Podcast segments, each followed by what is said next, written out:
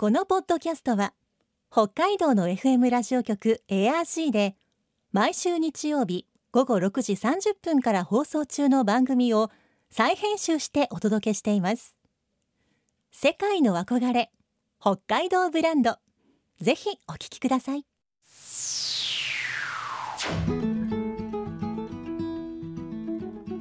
今世界から注目される北海道。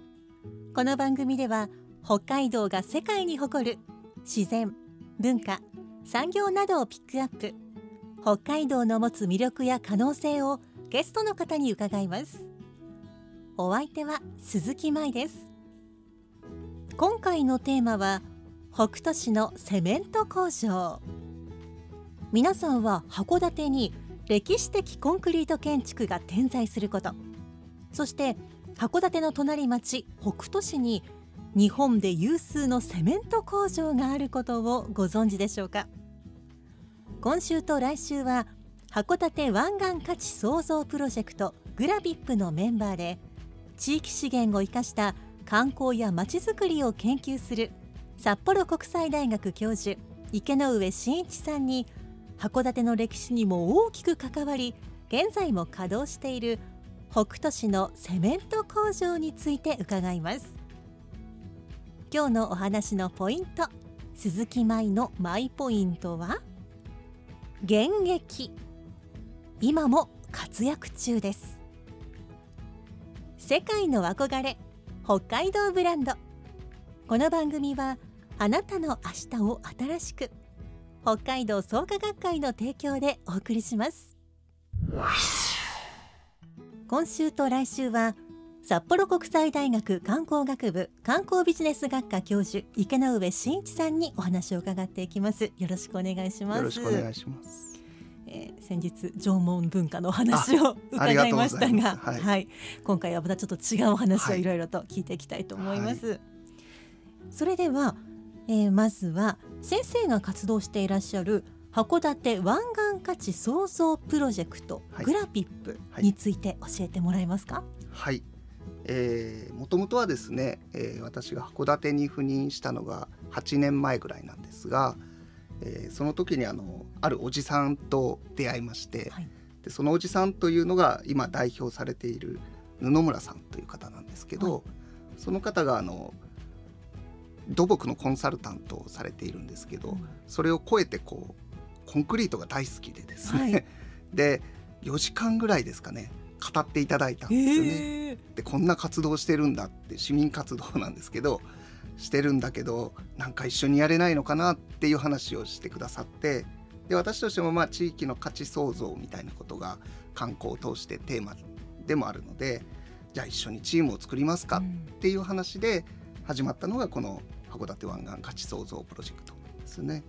であのまあ基本的にはいろんな分野の専門家の方々に入っていただいていてあの大学の先生あの函館の教育大もそうですし未来大学もそうですしあるいは函館高専の先生なんかもいらっしゃるんですけどそれだけではなくて市民で先ほどのコンサルタントされてる方もそうですしあのそうじゃなくて食の専門家というかですね、まあ、カフェをやられているとか、あの銀行金融をやってるとかですね、いろんな分野の方々、まあ、あるいは行政の人たち函館市も入ってますし、えー、道庁というか渡島振興局の方もいらっしゃったりとか開発局の方もいらっしゃったりとか運輸局の方もいらっしゃったりというあのそれぞれ自分たちの持ち分を、えー発揮しながらこうじゃあ横でこう楽しくつながったらどうなるんだろうみたいなことを毎回意見交換しながらですね、次はこんなことやろうとかですね、そういうチームになってます。うんはい、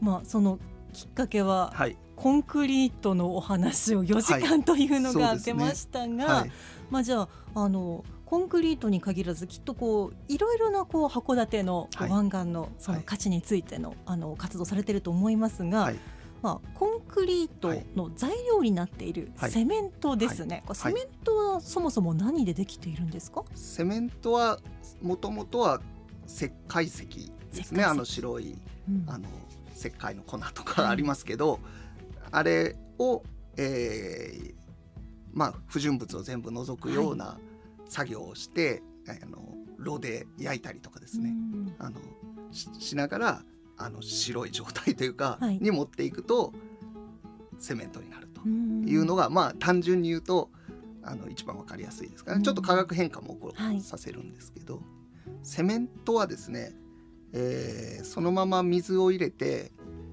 混ぜるとはい。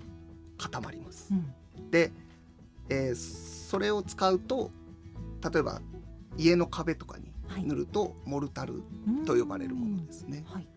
で、えーコンクリートはセメントだけでは無理でセメントは基本接着剤なんですよね。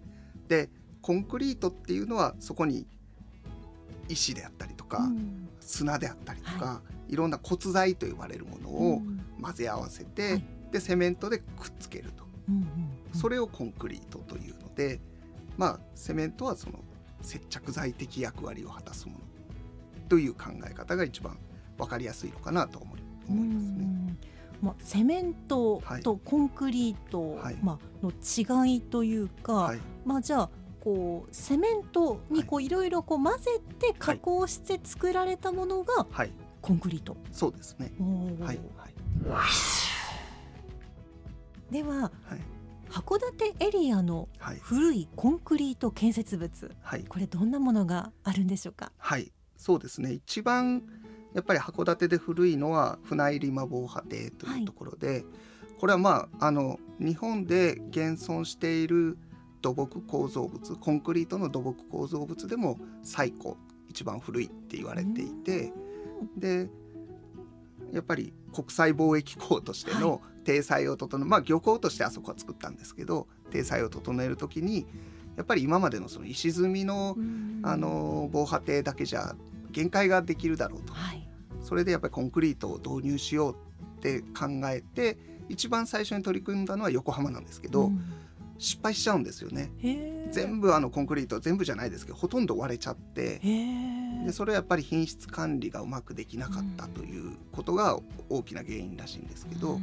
それに挑んだのがこう札幌農学校の広井勇さんという、まあ、今コンクリートの父とかって呼ばれてる人なんですけど、その方がこの船入り場防波堤でハイブリッド式の防波堤を作るんですよね。はいコンクリートのブロックで芯というか中の部分を作って、はいで周りの波を打ち消す部分は江戸時代から続く石積みを使って作り上げたんですよね。でそれがまあ、未だに現役で使われていすて。あのすごい技術であのコンクリートの強主体ってこうコンクリートの強度を試験するものがあるんですけど、ずっとこれ100年以上試験をし続けていて、はい。今も北大とかあの開発局さんとかに残されてるんですよ。はい。何百も当時用意して、へでそこのその時に作られた品質管理の基準とかが今もまだスタンダードというかですねうん。日本では使われているみたいなんですよね。でそれがまあ有名なその小樽の北防波堤とかにも翌年に。展開していく、まあ同じ広井勇さんが作るんですけどという本当に最初の最初がこの船入り馬防波堤から始まったというところがまず一番有名なのかなと思いますね。うん。まあ改めて考えてみると、はい。こう明治時代の人たちにとってはもうすごい新しい技術に挑戦してたってことですよね。すよね。すごいですよね。はあで横浜のは外国人のあの技師なんですよね。はい親と外国人が考えてやってくれたんですけど、うん。やっぱり日本の気候とかうん。海のその状況とかいろんなものをなかなか予測できないとか、はい。あのずっといるわけじゃないので、うん。やっぱりきめ細かく管理することができないとかはい。っていうのがあったみたいなんですよね。はでやっぱり日本人である広井勇さんが直接やったっていうところが成功したっていうのがまたすごい物語だなと思うんですけどこうはい日本の気候や日本のこう海のこととか、はいそういうことを知ってる人だからこそ、うんということなんですね。そうですね。はい、うん他にはどんな古い建設物あるでしょうか？そうですね。あのもう一つは皆さんももしかしたら函館にいらっしゃった方は見たことあるかもしれないんですけど、コンクリート電柱、まあ夫婦電柱って我々が言ってるんですけど、見に行きました。私み見られました？はいこう。四角いんですけえどね。えええあそこの面白いのはあの今最古だって言われているコンクリート電柱は、やっぱりちょっとひび入ってますけど、うん。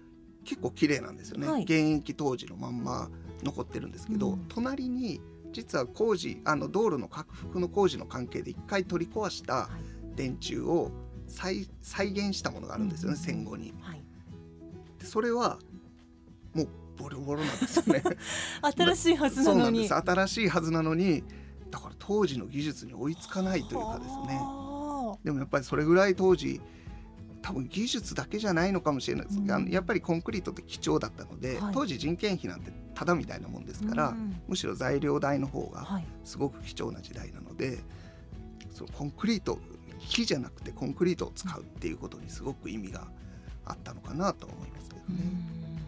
うん。まあこれからはもっともっといろんなところでコンクリートを使う時代になるから、はい、まあ、だからこそこうなんだろう、まあ、電柱をはじめいろんなところにこう、うん。もっと使ってはい。技術を磨いていかなきゃっていう、うんそういう思いとかもあったんでしょうかね。かなりやっぱりあったみたいですね。あえてコンクリートを作りましたっていうことは。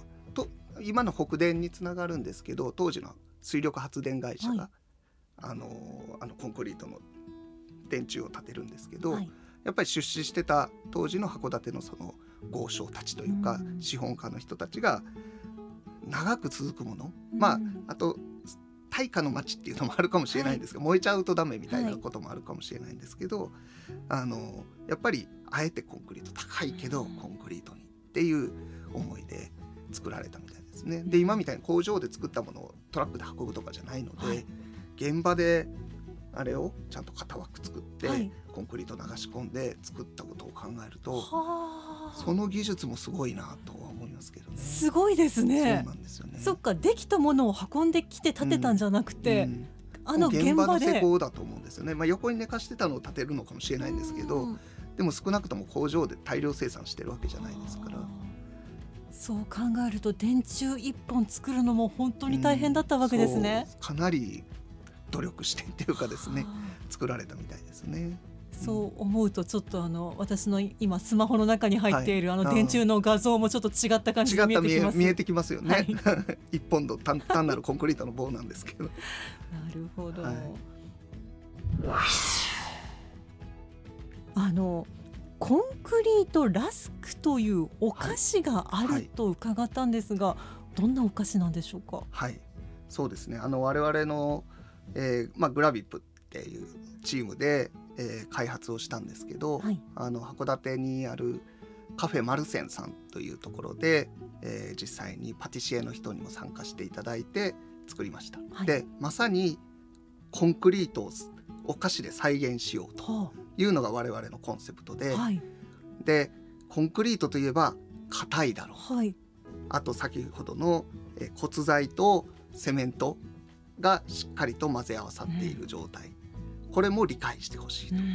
とことんこうマニアックにというかですね、専門的に専門家から見ても「おおよく頑張ったね」って言ってもらえるものを作ろうと。はい。かつ、まあ、マルセンさんのこだわりでもあるんですけど美味しいうん。ちゃんといいものを作ろうと。はい。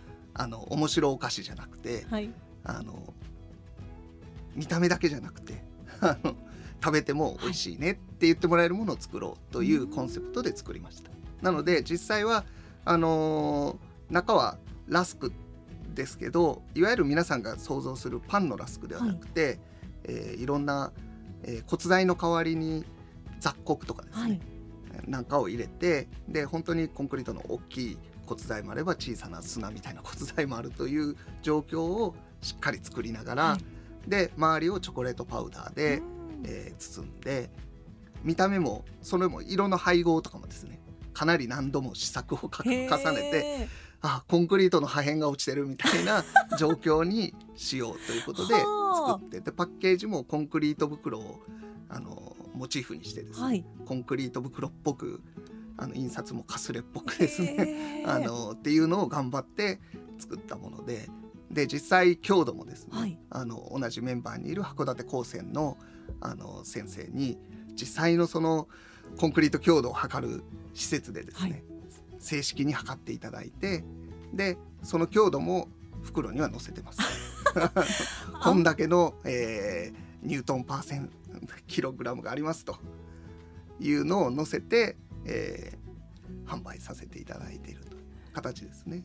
お菓子であまりこう強度がこう記載されてるお菓子ってまずないと思いますけれど。そうですね、ええ。そこをやっぱりこだわりたいなと。はあ。コンクリートで柔らかかったらダメだろうと。じゃあ結構歯ごたえは？歯ごたえはもうあの多分歯に自信のない人は少なくとも前歯では噛まない方がいいです、ね、ちょっと用心しながら食べた方が。そうですね。柔らかくしながら食べるとか、はい。あ奥歯で自信のある人は噛んでもらうとか、っていう形であ。の注意書きもちゃんと書いてますのでだけど逆にですねあの例えばバレンタインデーとか、はあるいは結婚式の引き出物とかに使えないかみたいなー話を、マルセンのマダムとはしていて、はい、それをその心は硬いと。硬い 絆なんだと。なるほど。硬い絆なので簡単には割れませんとはあ。我々のハートは。あのそんな簡単にははい。割れませんという思いでプレゼントとして使ってもらえるとかですねそのコンクリートから派生したその硬さとか あのなんか強度みたいな話をしっかりとこう次につなげていくことで価値創造になればいいなというところもありながら、まあこれを専門家のおじさまたちがはい本気で集まって、あの本気で考えているというところも楽しいなと思ってますね。まあそしてもちろん美味しいというところがポイントですねそうですね美味しいはずです。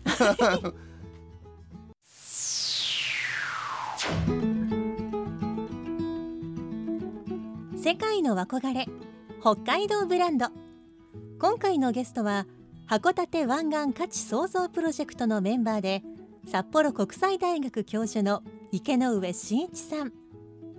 今日のマイポイントは現役でした。国際貿易港を目指して作られた船入間防波堤。今も現役で使われているし当時の品質がスタンダードになっている。やはり現役の日本最古のコンクリート電柱にもドラマがあることが分かりました。その昔金額的に高くついたとしてもずっと現役で使える良いものを作ろうと思った人たちがいた。長い目で町のこれからを見据えた視点もすごいです。来週は池上さんに函館の隣町北斗市のセメント工場についてじっくり伺います。そしてこの番組では皆さんからのメッセージをお待ちしています。番組の感想やあなたの思う北海道ブランドなどぜひお寄せください。クオカード3000円分を毎月抽選で1名の方にプレゼントしています。詳しくは番組のホームページをご覧ください。北海道ブランド。そこには世界を目指す人たちの知恵と情熱があります。来週もそんな北海道ブランドに元気をもらいましょう。ご案内は鈴木舞でした。世界の憧れ北海道ブランド。この番組はあなたの明日を新しく北海道創価学会の提供でお送りしました。